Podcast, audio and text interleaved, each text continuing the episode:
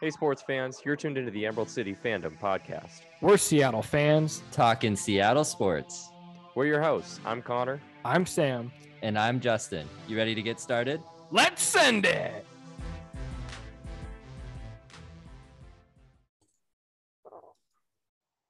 Welcome back to the pod, folks. This is episode 38, and we got a full crew again tonight. Welcome back, Justin. Thank you. How was Greece? Oh man, it was fantastic. I mean, the food, the people. I could have a whole podcast just on Greece alone, but Wow. it, was, it was fantastic. Yeah. What was Probably your the best- favorite meal? Oh, I need the deets. I would have to say it was something called a moussaka. Do you guys know what that is? No, Mm-mm. please, ex- please explain. Okay, so basically, it is, I would say the best way to describe it is a Greek lasagna. And so it's cooked in a clay pot. Um, and it's like a little bit of noodle, but mostly potatoes and ground beef and a bunch of like Greek spices cooked together. And it is, it is just really good. And it doesn't feel too heavy like sometimes those lasa- lasagnas do, where it's just Mhm. a, a mountain of cheese and noodles and etc. But this is lighter, has eggplant in it too, which I'm not a big eggplant fan, but with the right spices, it can be really good. So um, that was probably one of my favorite meals. Was there any cheese in there? a little bit, but not nearly as much. There's some feta in there. Yeah, Yeah, nice. sounds right. But yeah, sounds ton- good. Tons of great food. Um, they give you free dessert after every meal there. So got What? a lot of lot of free alcohol after every meal. What's like the alcohol of choice there? Like, what's the drink of choice? um two, depending on where you are in Greece. So there's something called ouzo, which is like this white I've heard hard of that. yeah. A. Um, and that's bad. And then there's something on we are on the island of Crete, and they call it raki, which is like this really strong um, white alcohol as well. And that was horrific. It's like I was drinking rubbing alcohol. It was So it's like hard alcohol. It's not like wine or anything like oh, they drink a lot of wine there. Oh, they do? yeah, tons of wine. They grow um, wine on the islands and everywhere there. So lots of lots of wine. Um, very um, pretty dry, but really good. Nice. But the Greeks like to get hammered, dude. They drink out. Most Europeans do, but yeah. Sounds like a great place for Waterboy to take a trip. Oh, I know. That's Yeah. why we're, you know, to segue into what am I sipping on? I'm just straight water tonight. No way am I going alcohol. You should at least give the context that you're still fairly jet lagged. You got back like two days ago. So I did. Yes, I am a little jet lagged still. So that's another reason to avoid alcohol for sure. Um, you know, Well- I almost caved with the peer pressure of these two, but no, we got to get strong to my reputation here. Yeah. yeah, you'll have you'll have a beer in your hand by the end of the episode. We're gonna get you pretty pissed off. with the Maybe. Seahawks. If, if Sam said we needed to run way more, then yeah. Well, you know it's coming. Well, welcome back, Justin. Thanks for staying up a bit and and recording this episode with us. It's good to have you back. Sam, welcome back as well. Uh, as you can, you guys probably know at this point, listeners, we haven't recorded an episode in a couple weeks. Sam was gone, out of town. He was hunting, and then uh, Justin was in Greece, obviously. So um, didn't record for for a little bit there. so anyway, Sam, how how how was your hunting trip though? Well, it was pretty good. Drank a lot of Red Bull and whiskey and walked around the woods carrying my bow and a 40 pound pack and didn't see jack shit. So it was a good trip. Pretty much how archery elk hunting goes in Washington state. Yeah. Did because you did you find anything? Because you went out like a couple weeks beforehand or something like that to kind of scout out stuff. Did you see stuff then? Yeah, so we went pretty hardcore this year. I went out to Eastern Washington probably five times from March to till now to do Yeah. some scouting trips and I think it's just without making this a hunting podcast and getting into like elk herd population in Washington state. I think with the introduction of the wolf packs in the northeastern corner of the state, it's really like changed elk behavior quite a bit. So you don't hardly ever see an elk herd of 50, 75, 100 head of elk anymore. I think Hmm. they're in much smaller herds of sometimes as little as five to 10. Hmm. And so a lot of times you're just out there trying to find a needle in the haystack. And so we were able to locate some elk before the season. And then when we were out there, I mean, we between getting to Eastern Washington, all the driving we did around there and home, probably put over a thousand miles on the truck.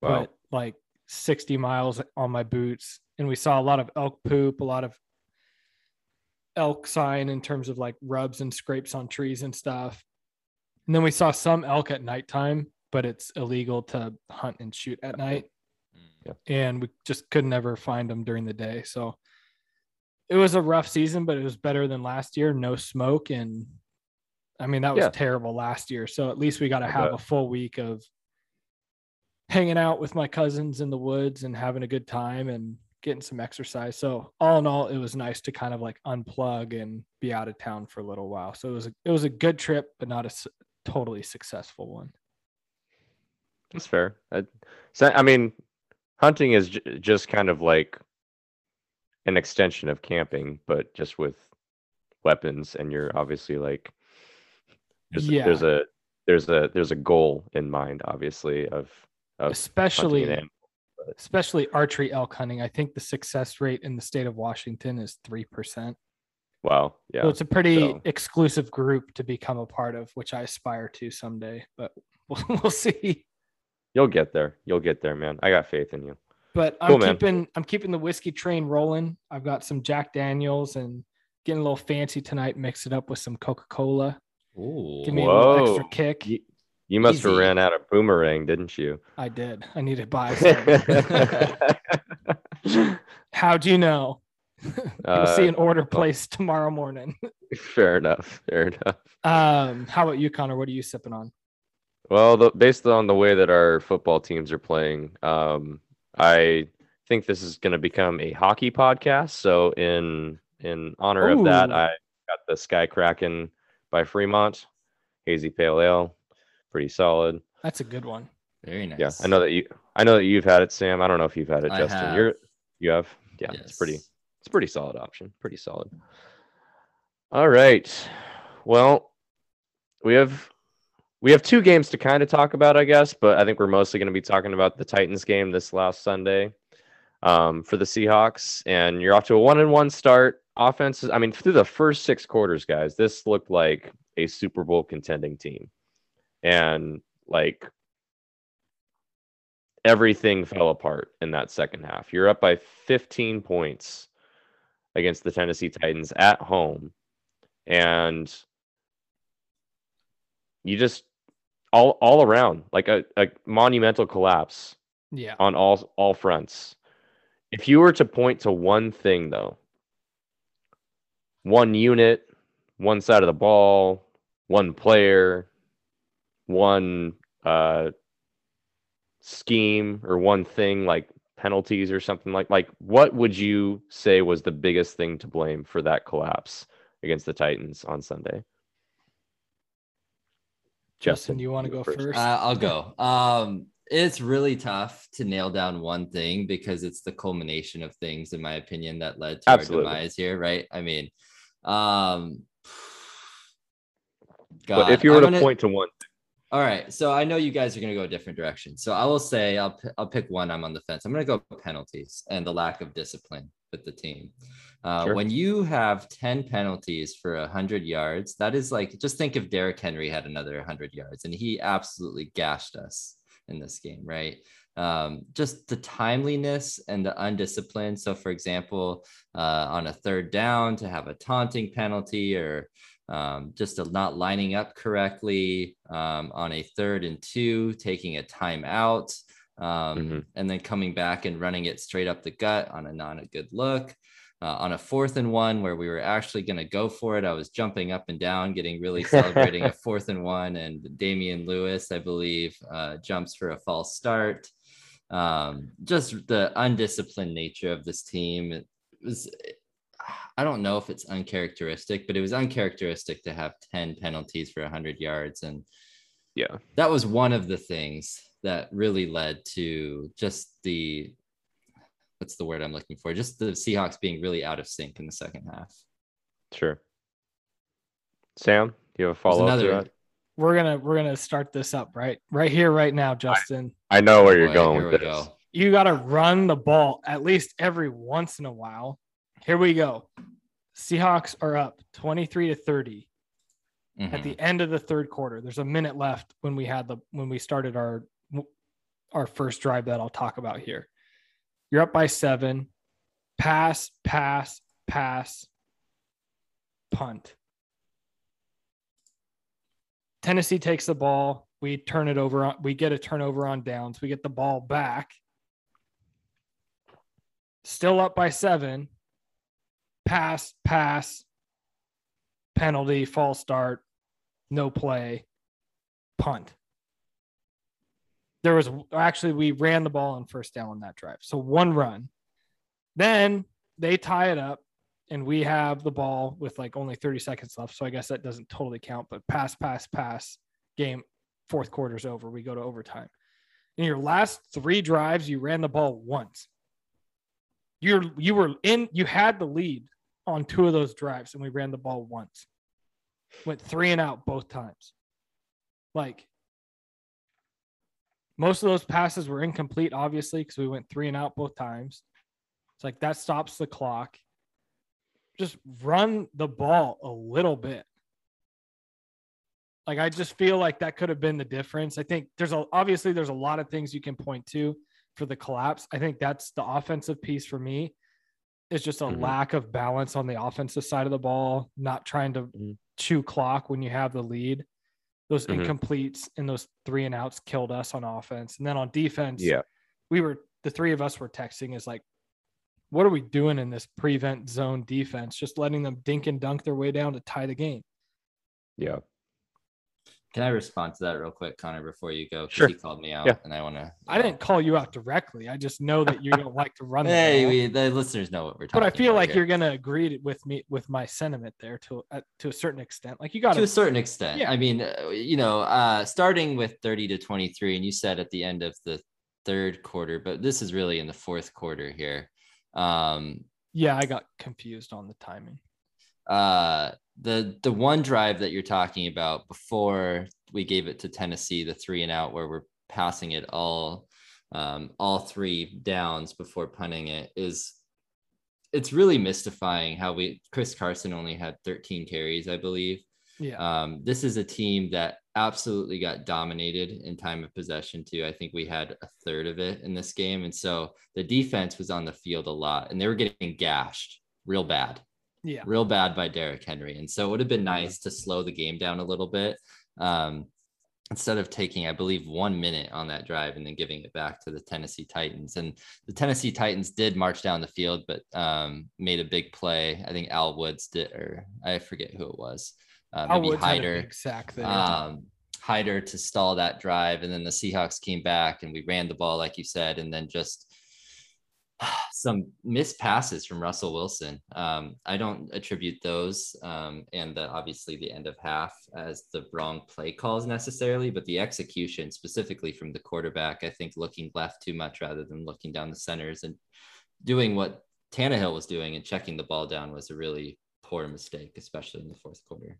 Sorry, Connor. I think I might have stole your thunder. Yeah, but... I, I totally agree with that too. Like whether I think we both would have liked to seen a little bit more balance with run and pass, even if to your point, like maybe it's not a designed run, but a check down to a running back or to a tight end here and there would have been a nice thing to see for sure. Mm-hmm. Kind of an easy completion, four or five yards, keeps the run or keeps the clock running. It's it serves the same purpose, in my opinion.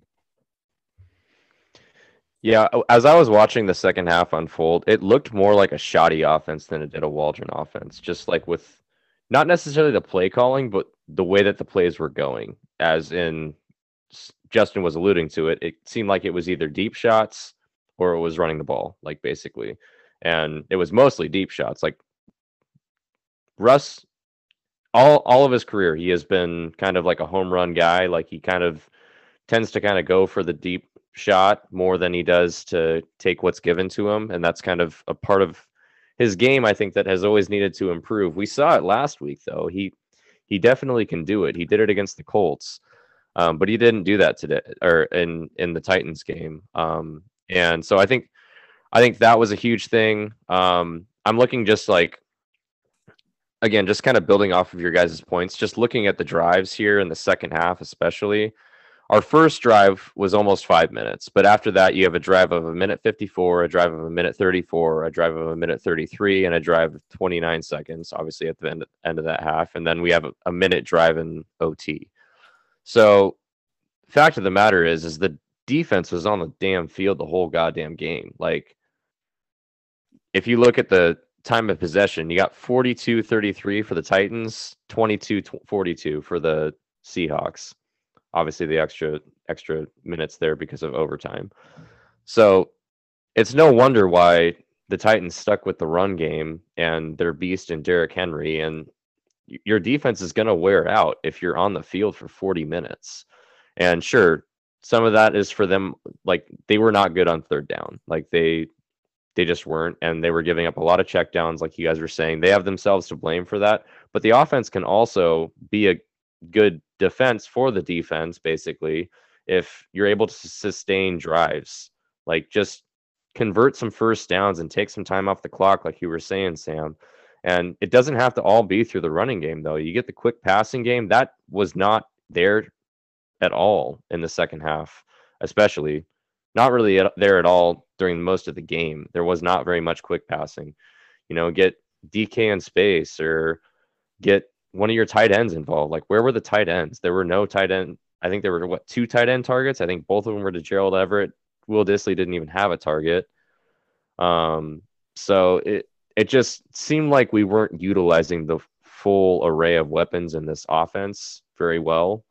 Um, and I mean, Tyler Lockett had a great game, so hats off to him. Kudos kudos to him. But we need to see more more intricacy and more uh, more of spreading the wealth out a little bit from this offense for it to really function. I think how it's supposed to. I think that's that's what that's what Shane Waldron's offense is designed to do, if that makes sense. It's a slight concern. I mean, Shane Waldron, new offensive coordinator, calling plays. I mean, in this game, we had one second half touchdown against the Colts, which was much less of a a game or a close game that we had one touchdown in the second half and a lot of stalled drives as well. And so, yeah, you know, with the Titans making adjustments and Tyler Lockett calling out after the game, is that the the Titans adjusted and brought a lot of players off of the side, even blitzing corners and et cetera. And the Seahawks had no answer. And so, yeah. you know, these teams are going to adjust. Obviously, if Russell Wilson is torching your secondary, you know, good teams are going to adjust like the Titans. And if we can't adjust to what the Titans are bringing back at us, that's a concern, um, whether that's Russell Wilson or the whole offense, or their offense as a whole.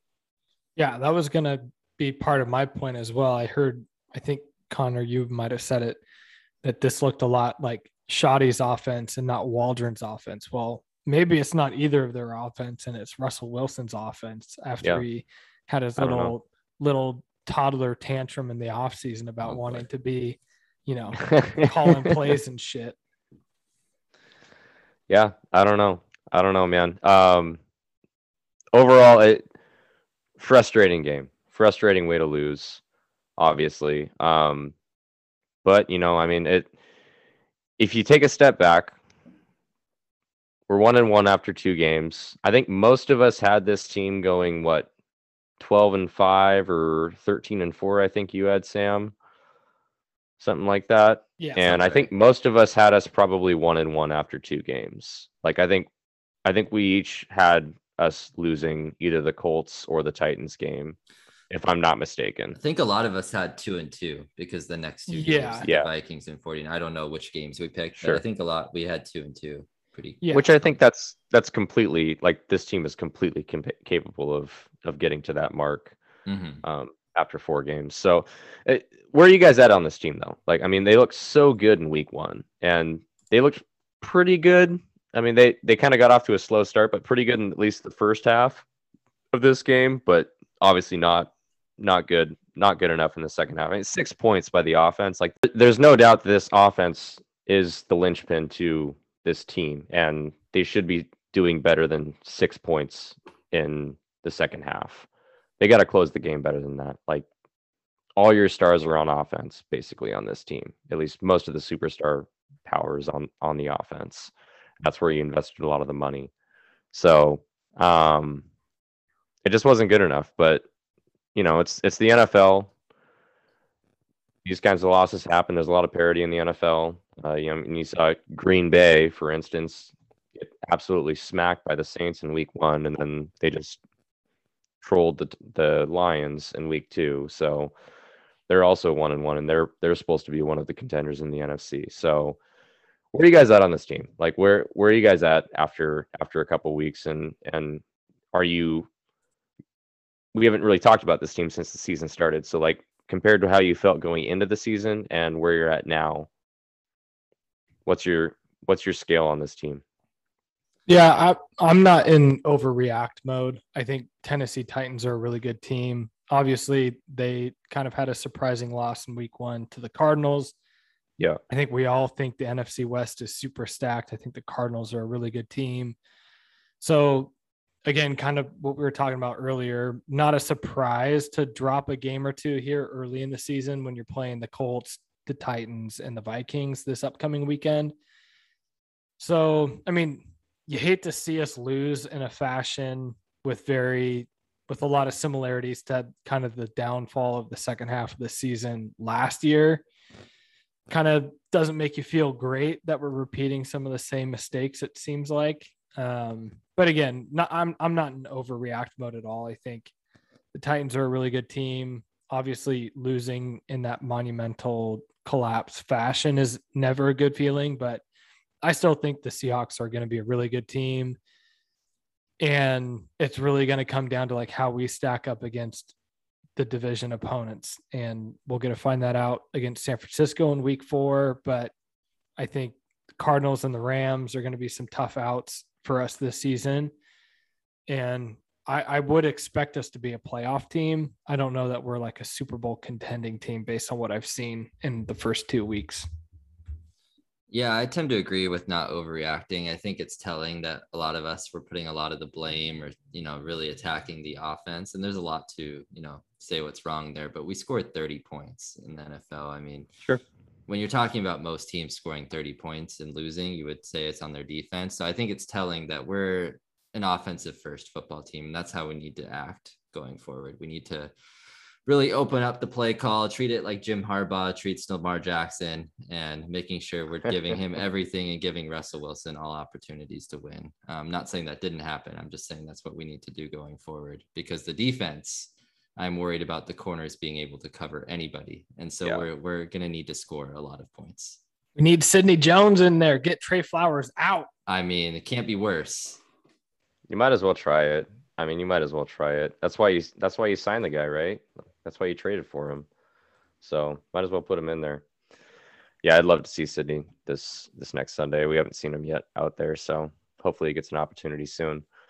But um, yeah, I mean, I, I think I'm for the most part in your guys's your guys's uh, same mindset. I mean, after two games, we should be two and zero. Oh. We should be keeping pace with the rest of the NFC West. We're in a really really tough division. That's like the that's the biggest thing is that all the other teams in the NFC West are 2 and 0.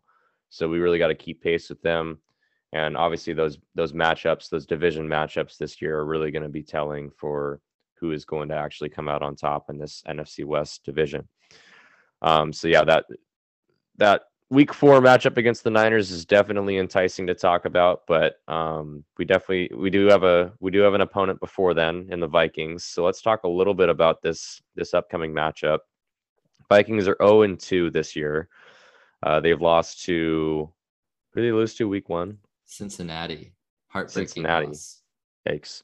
Um, and then yeah, another heartbreaking loss just now, just last week against the uh, against the Cardinals, missing a missing a kick. Kind of shades of Blair Walsh there a little Pretty bit, brutal. wasn't it? Did you see that their announcer, uh, the radio announcer, thought it went in and said it was. Did good. he really? He said it was oh good, and then had to be corrected it some... that it wasn't good. Was it was it Paul Allen or yeah, whatever? Paul like Allen. Yeah. yeah. yeah, yeah, yeah, He's great, by the way. Like he's I'm a great. Sure he's, a, he's a big homer for the Vikings, but yeah, oh, I mean, for he was so excited that it went in, and then it like had to be oh terrible if you're yeah. listening to that on the call. He, he him and Softy usually have a radio spot together leading up to the matchup, so it'll be interesting yeah. to see if Softy throws him some shit about that. I'm sure. I, he, of course, he oh, will. I'm sure he will. Yeah. It'll Well, be and, funny. and Softy's show always does the opponent audio recap whenever the Seahawks win, and that's always pretty funny, especially whenever the the Seahawks beat the Vikings, because Paul Allen's just hilarious whenever the Vikings lose to, especially just to the Seahawks. Like whenever the, whenever Blair Walsh missed that field goal, they have like that that clip of Paul Allen. Like the season can't end like that, or whatever. Like in their intro to that segment, it's pretty great. It's it's fantastic Classic. But- yeah. Anyway, if we're if we're looking at the series history though with the Vikings, uh, Seahawks lead the series thirteen to five. The last game, uh, we always seem to have like really kind of incredible games though with the Vikings, at least as of late. Uh, most notably last year in 2020 when we won a thriller in Seattle, 27 to 26. Um, that was a crazy game. That was a crazy game. That was a Monday night game, I think, if I'm not mistaken. Just Sunday remember, night. we shouldn't have won It was that prime game. time. Yeah. Yeah. Oh, we because Dalvin Cook ended up getting like hurt or something like that, and he was Yeah. going off Yeah. on us. So he's healthy now. Um, and there's our segue right there. if we're looking for players to watch, I think he's he's numero uno on this Vikings offense. Dalvin Cook, uh, probably a top three running back in this in this league when he's healthy. Um, and he's already c- compiled, I think, a pretty good. I need to look him up here, but a pretty good, pretty good stat sheet so Yeah. far this year. I've got it for you if you want. He's rushed Sure, 42 go for it. times for 192 yards, 4.6 yards per carry, Yep. averaging about 96 yards per game. Pretty solid. That Yep, doesn't even take into account what he does in the passing game. He's got eight catches for 60 yards and that's where I think he could really end up hurting us. I mean, just look at how the game ended against the Titans and all the checkdowns to tight ends, running backs out. But we just have a difficult time defending passes out of the to pass catchers out of the backfield, and that's like what Dalvin Cook specializes in. He's probably Uh, in my top of my head second best at that in the league, behind probably Alvin Kamara. I mean, Dalvin mm-hmm. Cook is dangerous pass catcher, so I I anticipate him being a huge key to the game, both running the football but ca- catching it as well. No doubt. No doubt. Yeah. Go ahead. Go ahead, Justin. I mean, yeah, I mean the the Vikings are dangerous. I mean, Kirk Cousins, I, I know he's not the greatest quarterback, but I feel like he gets more shit than he deserves. He's a decent NFL quarterback and has made Yeah. plays. Um, and when you have Justin Jefferson, Thielen, Dalvin Cook at your disposal, that is really, and they have a um a third receiver who's emerged. too. KJ Osborn kid. Yeah, yeah, he's Yep. been really good for them as well, especially against the Cardinals last week. So, you know, the corners are going to have their hand full again. I mean, we're going to have Tre Flowers on one of Thielen or Jefferson. That doesn't excite me, right? No, and so, it's going to be high scoring. so you're Justin right. Jefferson's really good. He's Really, really, really, good. good.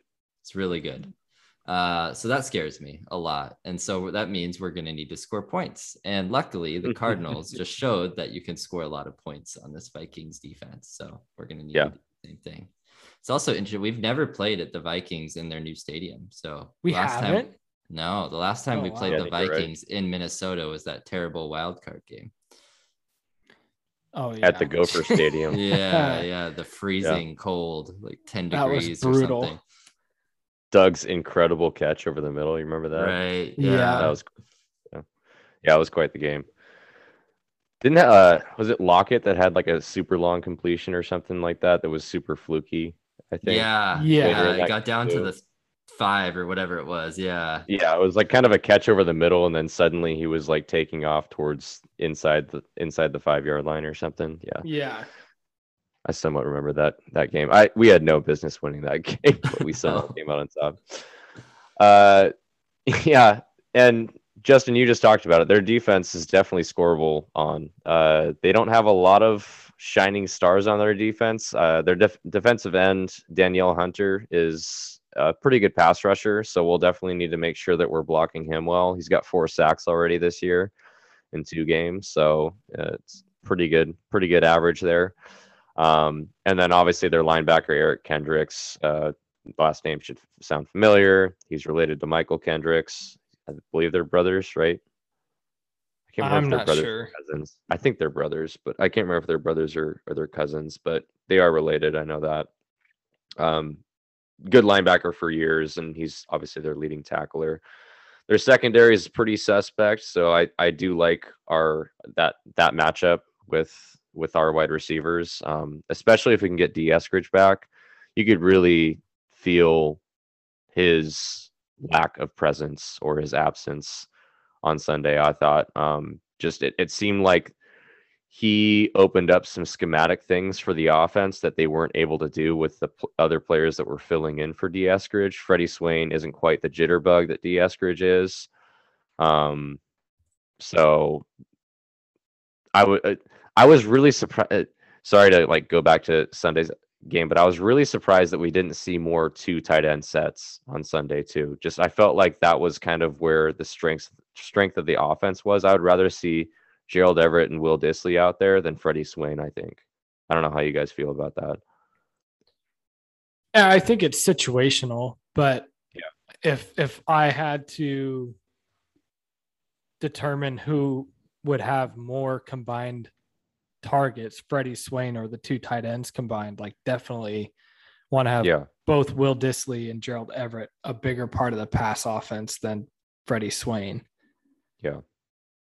So that'll be something to watch. I mean, I think we talked about it before, you know, where were where the tight ends were. So we'd love to have them have a bigger part in the passing game. Uh, do we know what Dee Eskridge's injury is? it was a concussion.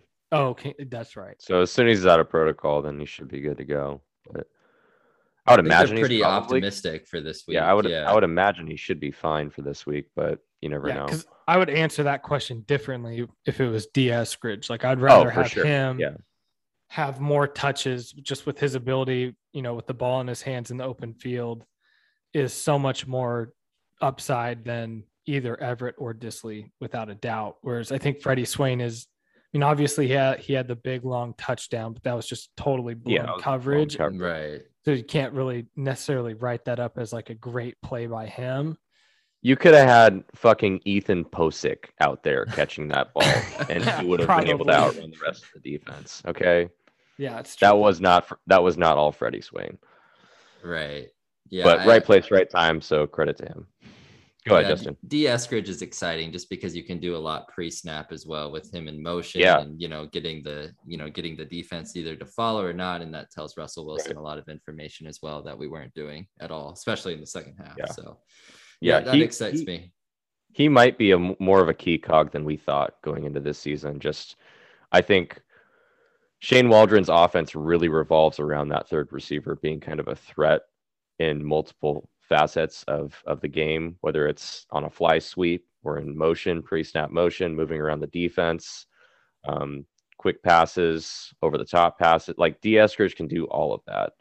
Um, so I, I I hope that he's back this this week, and I hope that he's on full display. So we just talked about Dee Eskridge, but who are some other players to watch for you guys on on the Hawks this this week? I think we need some bounce back performances from a few guys that are on this list that we have here. But um, go ahead if if you had anyone off the top, Justin. Yeah I'll let Sam take the positive so I'll, I'll you know like the bad guy I am I'll take the Yeah. negative um Brandon Shell went out with an injury I don't know I haven't heard Yeah. what the extent of that injury and what that's looking like so I put heard, Jamarco Jones on here just assuming that Shell will Okay. be out Sure. um, that is something to watch. I mean, he's played some games for us in the past where he's looked a little shaky. And so with this offensive line, I would say played pretty decent so far this season in his first two games, especially the first game. We're going to Mhm. need Jamarco Jones to play really well on that right hand side. I, th- I think Gabe Jackson, by the way, has been pretty good um, through this Yeah, first two has. games. Has. Um, and then something to watch on the cornerback. I mean, I mentioned that they've been shaky and Tre Flowers. I mean, that he's been really, really shaky. I mean, Julio, um, what did you say? It was dominated by Tre Flowers in the pre-show. Um, Yeah. yeah. Uh, a little Joking. bit Tre Flowers nervous- had him in a bag. yeah, had him locked up. Uh, he really worries me. I think he's been pretty bad, obviously, through these first two games. It's concerning that Witherspoon um, wasn't even a look to, you know, take that second spot that we had to trade him away. Um, so hopefully Sidney Jones can come in and take that spot, or Tre Flowers plays a lot better than he played because that was that's not going to cut it against Justin Jefferson and Adam Thielen. Yeah. Yeah, I definitely agree with those. I think, you know, maybe not super positive either. You know, DK was kind of absent. He didn't have his best game. He was, you know, had some, you know, physical, you know, personal penalties going on that hurt the team. He had a couple of drops. He wasn't really a factor down the field. I mean, he had a handful of nice catches in the short intermediate game, but not Mhm. the impact that you would look for out of DK. So hopefully he can, you know, rub that one off and and be good to go in this game. We need him to be a bigger impact, making more game breaking plays that we're used to seeing out of him. And then sticking with the passing game and going on a theme that we've talked about on the show already a couple of times is let's get our tight ends involved, particularly Gerald Everett in the passing game. You know, that was one of our big free agent signings. I think we targeted him twice. He made one catch for like three or four yards only. So I think getting that middle of the field with the tight ends, get some passes to them, whether it's Gerald Everett or Will Dissly. You guys know I'm a sucker for Billy Bozeman, Uncle Will Dissly. So we'd love to see either of them get more involved. And I know we have another key player here to watch, Connor, and I know you feel pretty strongly about this person's performance last week. So I'll let you take it away. Yeah. Uh, you know, like my picks of, you know, like this guy could be a top three defender in the in the league. And, you know, we just paid him a boatload of money. So um I'm talking about none other than safety Jamal Adams, who played like absolute horse shit on Sunday. Um, was not a factor at all in that game. You got okay. You acquired this guy for two main reasons. One was to cover a tight end, okay? Namely, like a George Kittle, okay? We have really good tight ends in the NFC West, and and you know you want a good safety to be able to cover those guys. Uh, did not do that on Sunday. Didn't really do that on against the Colts either. Jack Doyle actually had a decent game against us, but Yeah. anyway, that's the first reason why you got Jamal Adams. The second re- reason you got Jamal Adams was to be able to help in run defense. Okay? He was he was garbage against the run on Sunday. Most notably, the 60-yard touchdown by Derrick Henry. His jock strap is still on the fucking 40-yard line right now. Pretty bad. So Jamal's not living up to the hype right now. Okay. We just paid this guy $18 million a year. And Pete Carroll goes on radio today or in his press conference. I'm not sure which one it was. And he says, We're still trying to figure out how to use Jamal Adams. That's not great. What the fuck, man? Oh yeah, we just bought this eighteen million dollar car, but I don't really know how to turn it on yet. Yeah, it's like you bought a stick shift and you don't know how to drive stick. What the hell are you doing, dude? and we know that Pete has his like fucking, you know, he he says stupid shit all the time and he just kind of gets talking. He likes the sound of his own voice sometimes, but come on, man, you don't say that about your 18 million dollar seat. Like he's or 17 and a half, I guess. What? He's he's just under Bobby. Well, so I we think can round it up. per year. Yeah, But it's- fine. 18 a year. It just it drives me nuts that they just they they first off traded two first round picks for this dude and then they pay him and they still don't know how to use him. Are you kidding me? I love this passion A from you. A little Connor. bit of an overreaction. I know. yeah, overreaction Monday. you were pretty pumped when we signed him. I was because I thought they had a plan for him this year. I think that they have a plan for him, and Pete Carroll's just saying dumb shit like Pete Carroll says dumb shit. Okay, what do you good. need to see from Jamal Adams then? What do you guys need to see from Jamal Adams? Well, I mean, I, listen, if anybody on the podcast has been, you know, critical Jamal Adams, it's been this guy. So I don't know what you want me to say. You want to see him yapping? Hell no. Get us 15 yard penalties left and right. I'm glad he reeled that shit in. But I mean, if it's gonna, he, he hasn't made any plays to be able to do that yet. I know. Well, it didn't stop him from talking smack last year. It's I true, mean. I think you got to see him have more of a presence at the line of scrimmage. That's really his, you know, bread and butter. He didn't really see him in on too many, you know, pass rushes, which again, like I'm not a huge fan of relying on a safety for pass rush, but like he is a lethal pass rusher. Regardless what position he plays, you have to utilize that this year, skill though. set. No, I'm just this It's saying two games. it's been two I games, know, but, but like you He's also rushed the haven't seen passer him. like eight times in zero hurries. Like, and typically, if a safety is pass rushing, they're going to be relatively unblocked.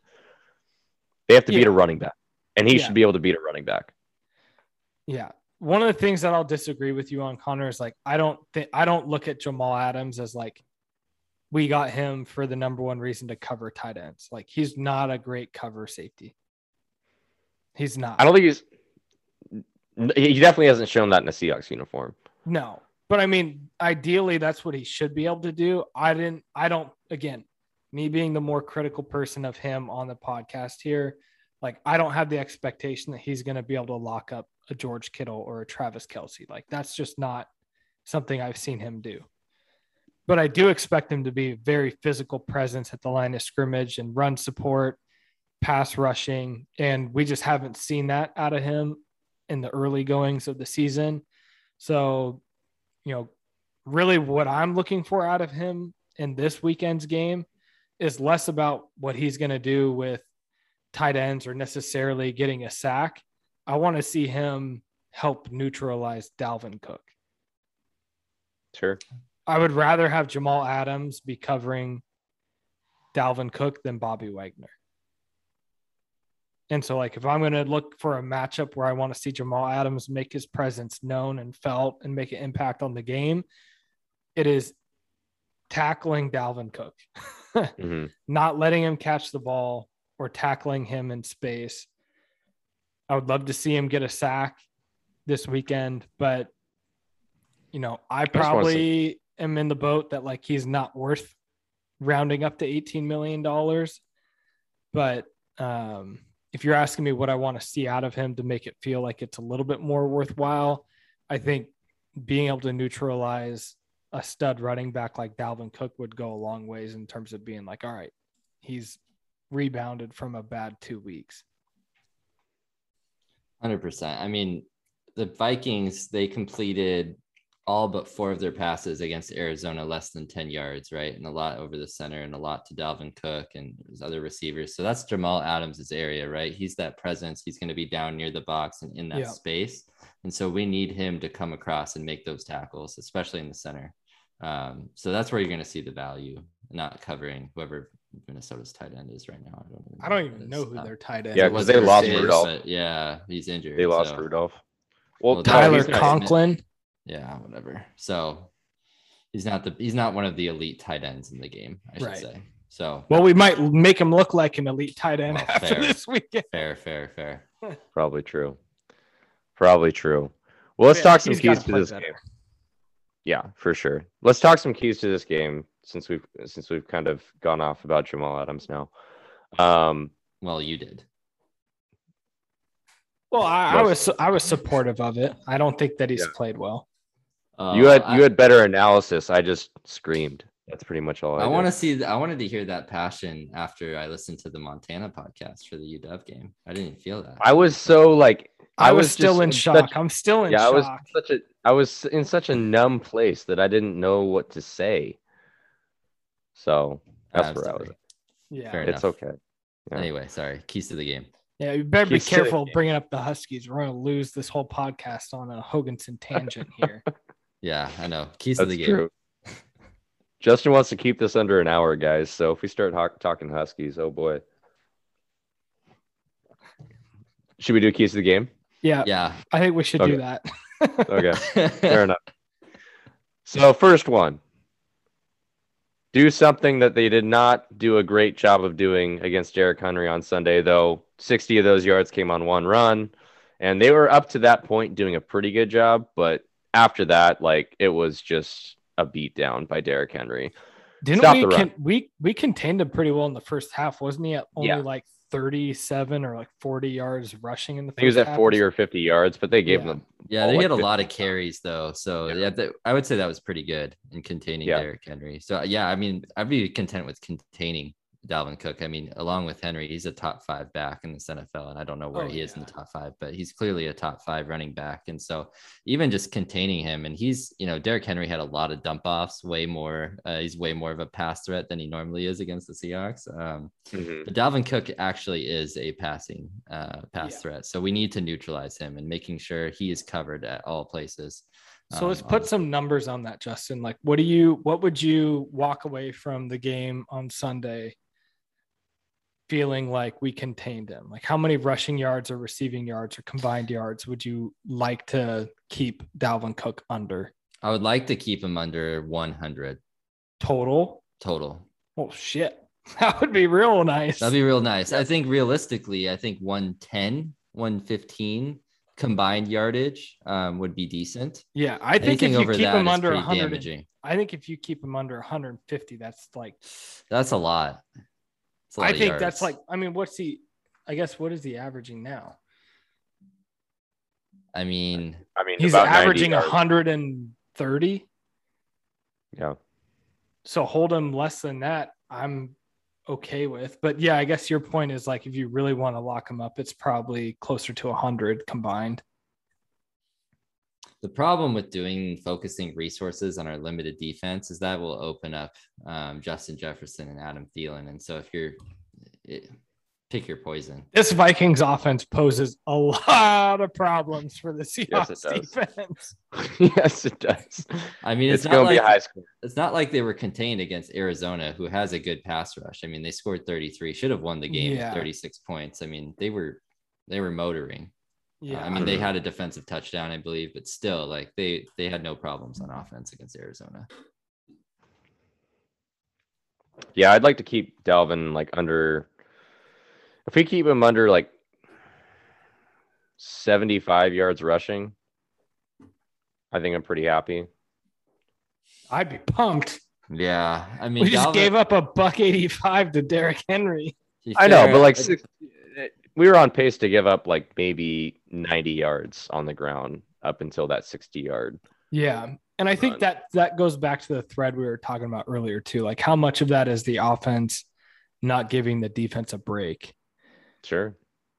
Like Derrick Henry really started to rumble towards the end of the third quarter through the fourth quarter. Like defense is tired. so I don't care. You're on the field for 40 minutes and you're you're gonna get run on. So like- you're and you don't want to. You're saying a key to the game then is staying on the field if you're the Yeah. offense then. yeah.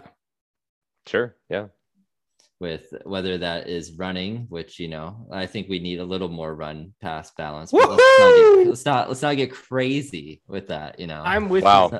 I, Justin- am, I am in agreement with Justin Geiger Justin wants Chris Carson, HB dive. all day, every day. HB All day. dive. Okay, well let's let's be let's be clear here. I like I'm a big fan of the counter little Stretch. ISO plays, the stretch. I'm a big fan of that on Madden. I Yeah. gash Sam with that 20 yards oh, every Oh, time. please, dude. Yeah. Chalk it up. Let's look at the scoreboard. you have Dee Eskridge coming on the fly sweeps that I think you could, you know, stretch the Vikings defense out. Um, so yeah, I think you need a little more balance. I think Russell probably needs, needs the ball more than we run it, but yeah, I think 13 carries pretty much in total is not good enough. Um, Yeah. I'd also So- like to see Russell use his legs a little bit more as a threat. Yeah. I'd like to just get him outside of the pocket a little Right. bit more. Yeah. Yeah, rolling out for sure. Yeah. So I, I don't really necessarily I it gives him the option to run there if if he's outside the pocket, but more so I just I think he's dangerous with his legs outside of the pocket. Like that's just he can see the field better. He's not the tallest guy in the world. He like, Right. he, he can pass from the pocket, but he he's lethal outside of the pocket. So that's yeah. where you kind of And I would also love to just see him. I mean, he's let's not get anything twisted here. He's not Lamar Jackson, obviously, no. but like he's No. a very athletic quarterback. He's not elite athlete at the quarterback position anymore, but he's very athletic. He can be very dangerous with his legs. And I feel like that running threat that he used to be isn't even a thought in defensive coordinators' minds anymore. So I'd love to see him incorporate more like read option type running plays where you really put stress and pause on the edge rushers where they're not just crashing down all the time. I I, just think that's such a underutilized part of Russell Wilson's game. I think he plays really smart. He doesn't take unnecessary hits. He gets down when he needs to. He gets out of bounds when he needs to. I just think being able to like add that element into a defensive player, like a, a defensive end, outside linebackers game and mindset just helps keep them a half a step slower than they have been.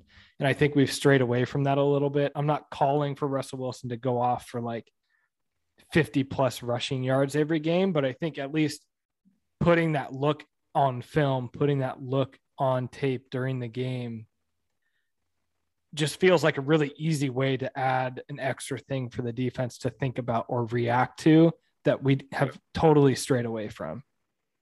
They do. You see it come back a little bit in like drives at the end of games, at least in like most recent years. You'll see Russell use his legs a little bit more. They'll do they'll do like some read option stuff even sometimes in like late late game drives if they need a drive.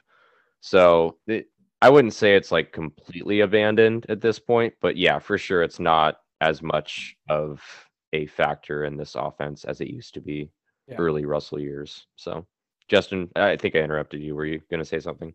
No, I mean same same sentiment as you just said. I just he, if we're gonna run read option, Russell has to show uh, that he has the goals to you know keep the ball once in a sure. while. We've done it, and you know we do the you know the read option, but he never keeps it. And so like yeah. the deep unless just, unless, unless it's like inside of yeah, unless it's like yeah. inside of two minutes or something, we need to drive. Right, but yeah, right. I, uh, just then, you know, in the second quarter with seven minutes, there's no way Russell's keeping that ball, or at least he yeah. hasn't shown it in for a long, long time. So the yeah. defenders are just crashing anyway. So I'm wondering if that's, you know, I agree in theory, I would love that, but I'm wondering if that could be a waste of time and if Russell's not willing to keep the ball. Yeah, which I guess goes back to my point earlier too. Like, whose offense is it? looks a lot like yeah i guess pete carroll's maybe yeah what are week some one, other keys one, the game? one looked pretty intricate dude. I think i mean i think this offense has a lot of potential. Um, it does. I mean we're it's week two right? Let's not get crazy yeah. over I mean, it's we'll a get... stacked offense talent wise mm-hmm. for if sure. if we're talking if we're talking about this offense and we get back to week one we got to incorporate the quick passing game again in this yeah. in this. Um we just need we need more intricacy to this offense. We need we need more variety to this passing game than just deep shots. You know, you gotta you gotta get the ball out of Russell's hands. The pass pass protection wasn't nearly as good week two as it was in week one, but a lot of that also had to do with that the ball was out of Russell's hands a lot quicker in week one, and that's an easy way to have your pass protection not really even be a factor, is if you get the ball out of Russell's hands within two seconds. So I would like to see a little bit more of that. Um, I think they strayed away from it too much. And again, I don't know if that's a scheme thing, a schematic thing, or if that was on Russ. That might have been on Russ. Like I would not be surprised if he checked out of that stuff or he maybe had maybe his first read was to go quick to someone and he won the deep shot. He thought he saw something pretty snap and he won the deep shot.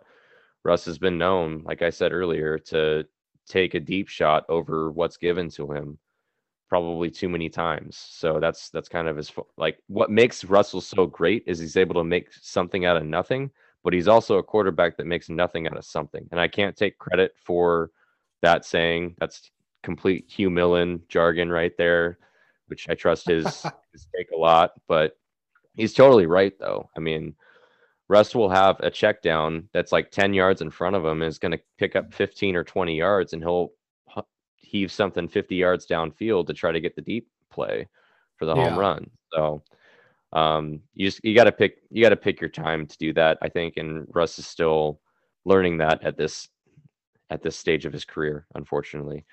I think um, the other so. benefactor to that as well is DK. I know everybody sure. likes the flashy plays that DK makes down the field, but he is a massive wide receiver in the NFL. Yeah. super strong, big bodied wide receiver. He really thrives in the intermediate range. And we saw that a little bit in the Titans game, but I want to see more of that as well. Like, let's get some more timing routes on short intermediate routes, get, get Russell to get the ball to DK quicker.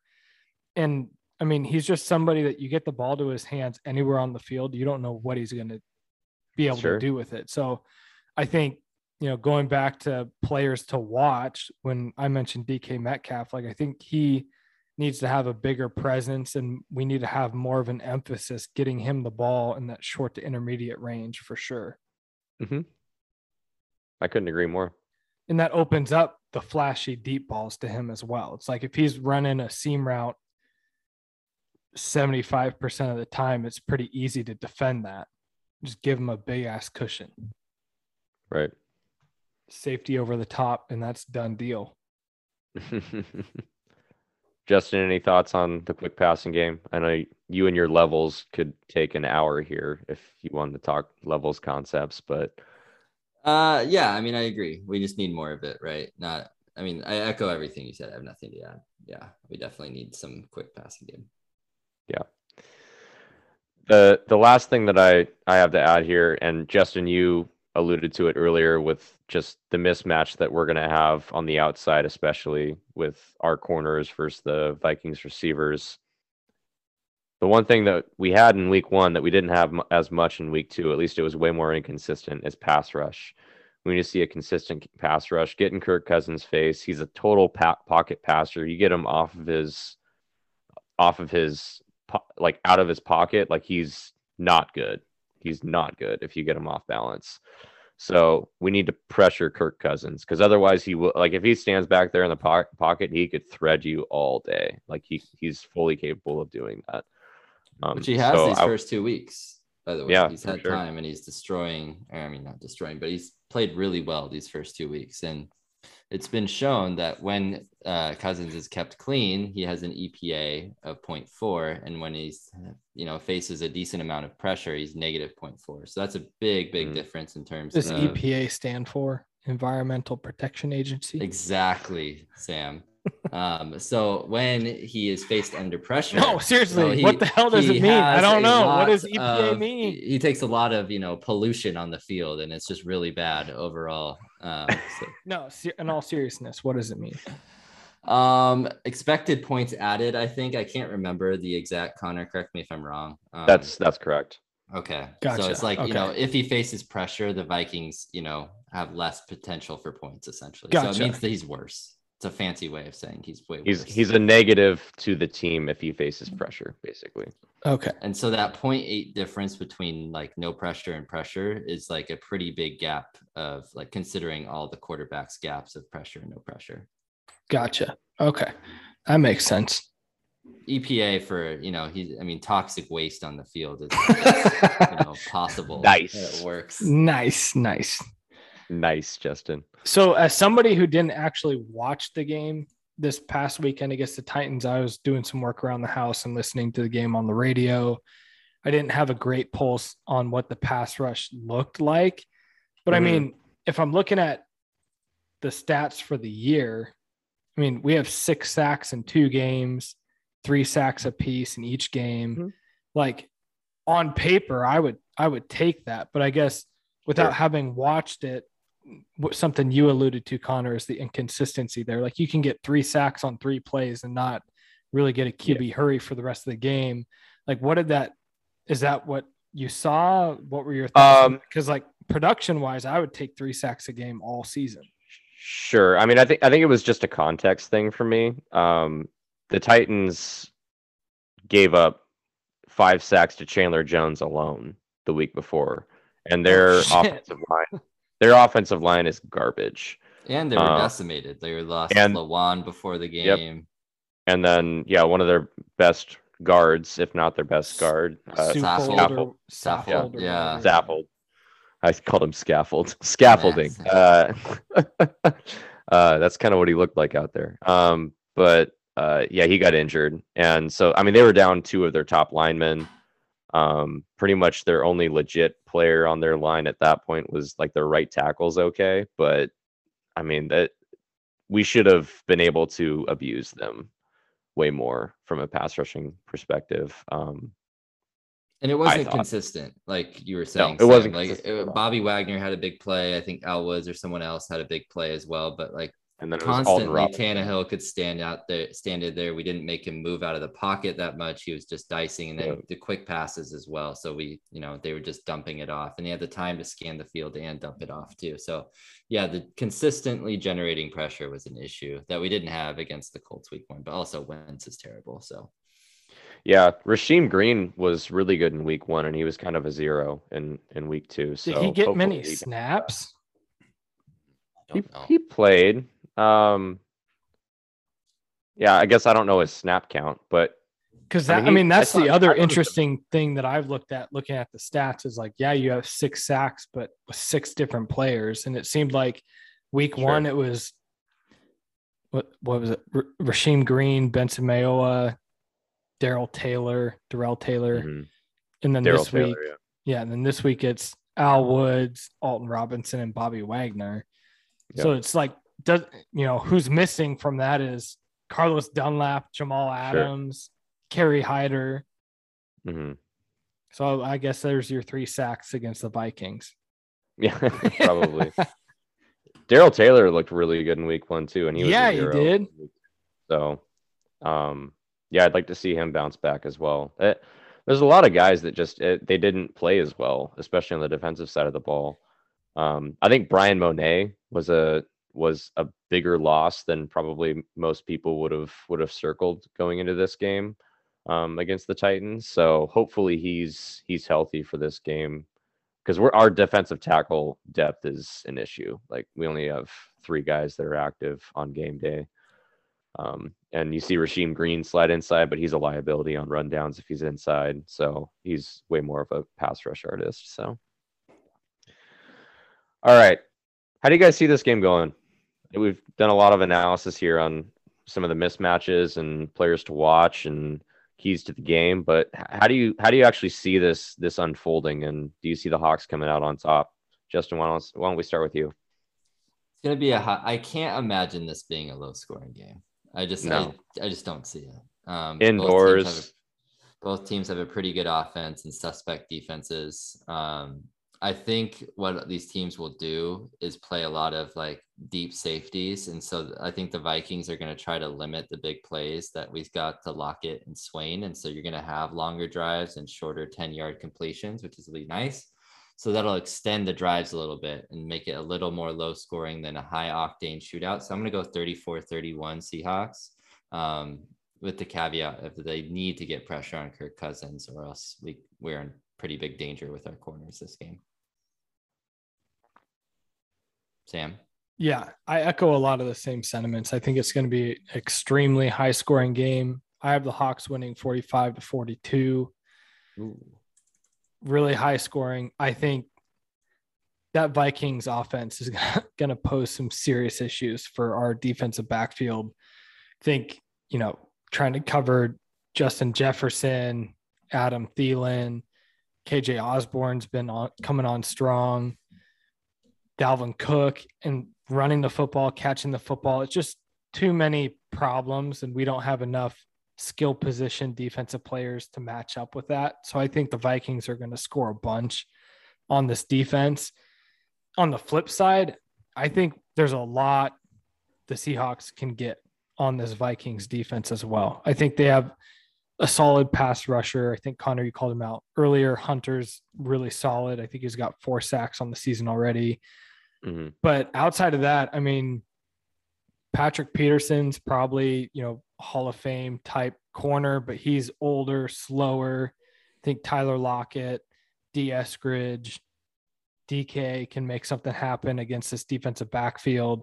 Really, the only person back there that seems really solid. Their safeties are good. Xavier Woods and Harrison Smith are pretty good, but Harrison Smith's more of like a in the box safety, anyways. So I anticipate both offenses having great days. It's going to be a long day for both defenses. I just have a feeling based on the way that things have gone historically, at least in recent history with the teams, that the Seahawks are going to find a way to kick that extra field goal at the end of the game and win 45-42. How about you, Connor? Seems like we're all kind of on a similar track here. Yeah, I don't I don't have much to add from an analysis standpoint, but I will tell you how it's going to go at the end. And we're going to be down 35 to 34. And then uh, Russ is going to actually engineer a field goal drive when we need it. And Jason Myers is going to redeem himself from missing an extra point this last week and hit the game winning field goal as time expires.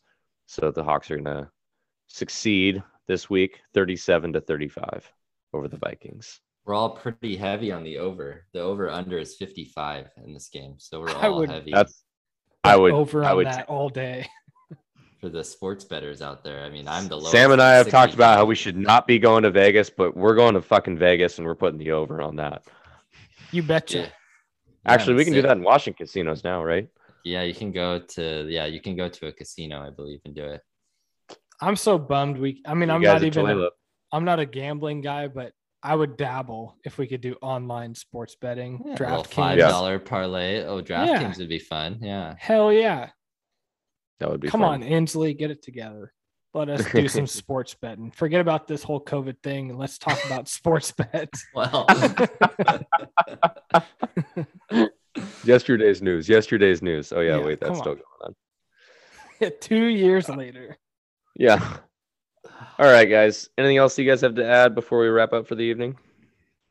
Not really. I think it's a this is a pivotal or pivotal matchup for the Seahawks. I mean, it's a tough gauntlet to start the season with the Mhm. Colts, Titans, and Vikings. Pretty tough start in terms of non-divisional opponents. So I it's early in the season, but it feels like a really important win for us. You drop it at home against the Titans, you got to make it up on the road with the Vikings mm-hmm. and go into that matchup against your first divisional opponent with the 49ers with a winning record, I think is really important. So super early in the season, but uh, this it's too early to call it a must win game, but it kind of feels like it to a certain extent. yeah, I was gonna say that it's too early, but the rest of the division is two and zero, which is unique to the NFC West. keep The. NFC West and maybe the AFC West, but the NFC West is the toughest division in football. Right, you have some other divisions in the NFC East where you have some one and one and zero and two teams, and you know it goes down the list. But we have to keep pace. All the three, all four of these teams are looking like they can make the playoffs, and so to go one and two and to fall two games back to some of these teams is going to be brutal. Yeah. Can't uh can't disagree there. It's um it's about as must win as a week three game can be, I think, just Yeah, just we'll based say off that. of Yeah, yeah, ba- based off of uh the week two performance. So if we were two and oh, I think we'd have a little bit of room to to wiggle on this game going Yeah. into San Francisco the following week. Um that's gonna be obviously a massive game, but I think you got you gotta win this game, especially it being an, an NFC opponent as well. That that conference record always seems to matter at the end of the year. All right. Well, thanks for listening, folks. As always, we appreciate the support. Subscribe and follow if you haven't already, and leave us a message via the anchor link in our description. Until next time. Go Hawks.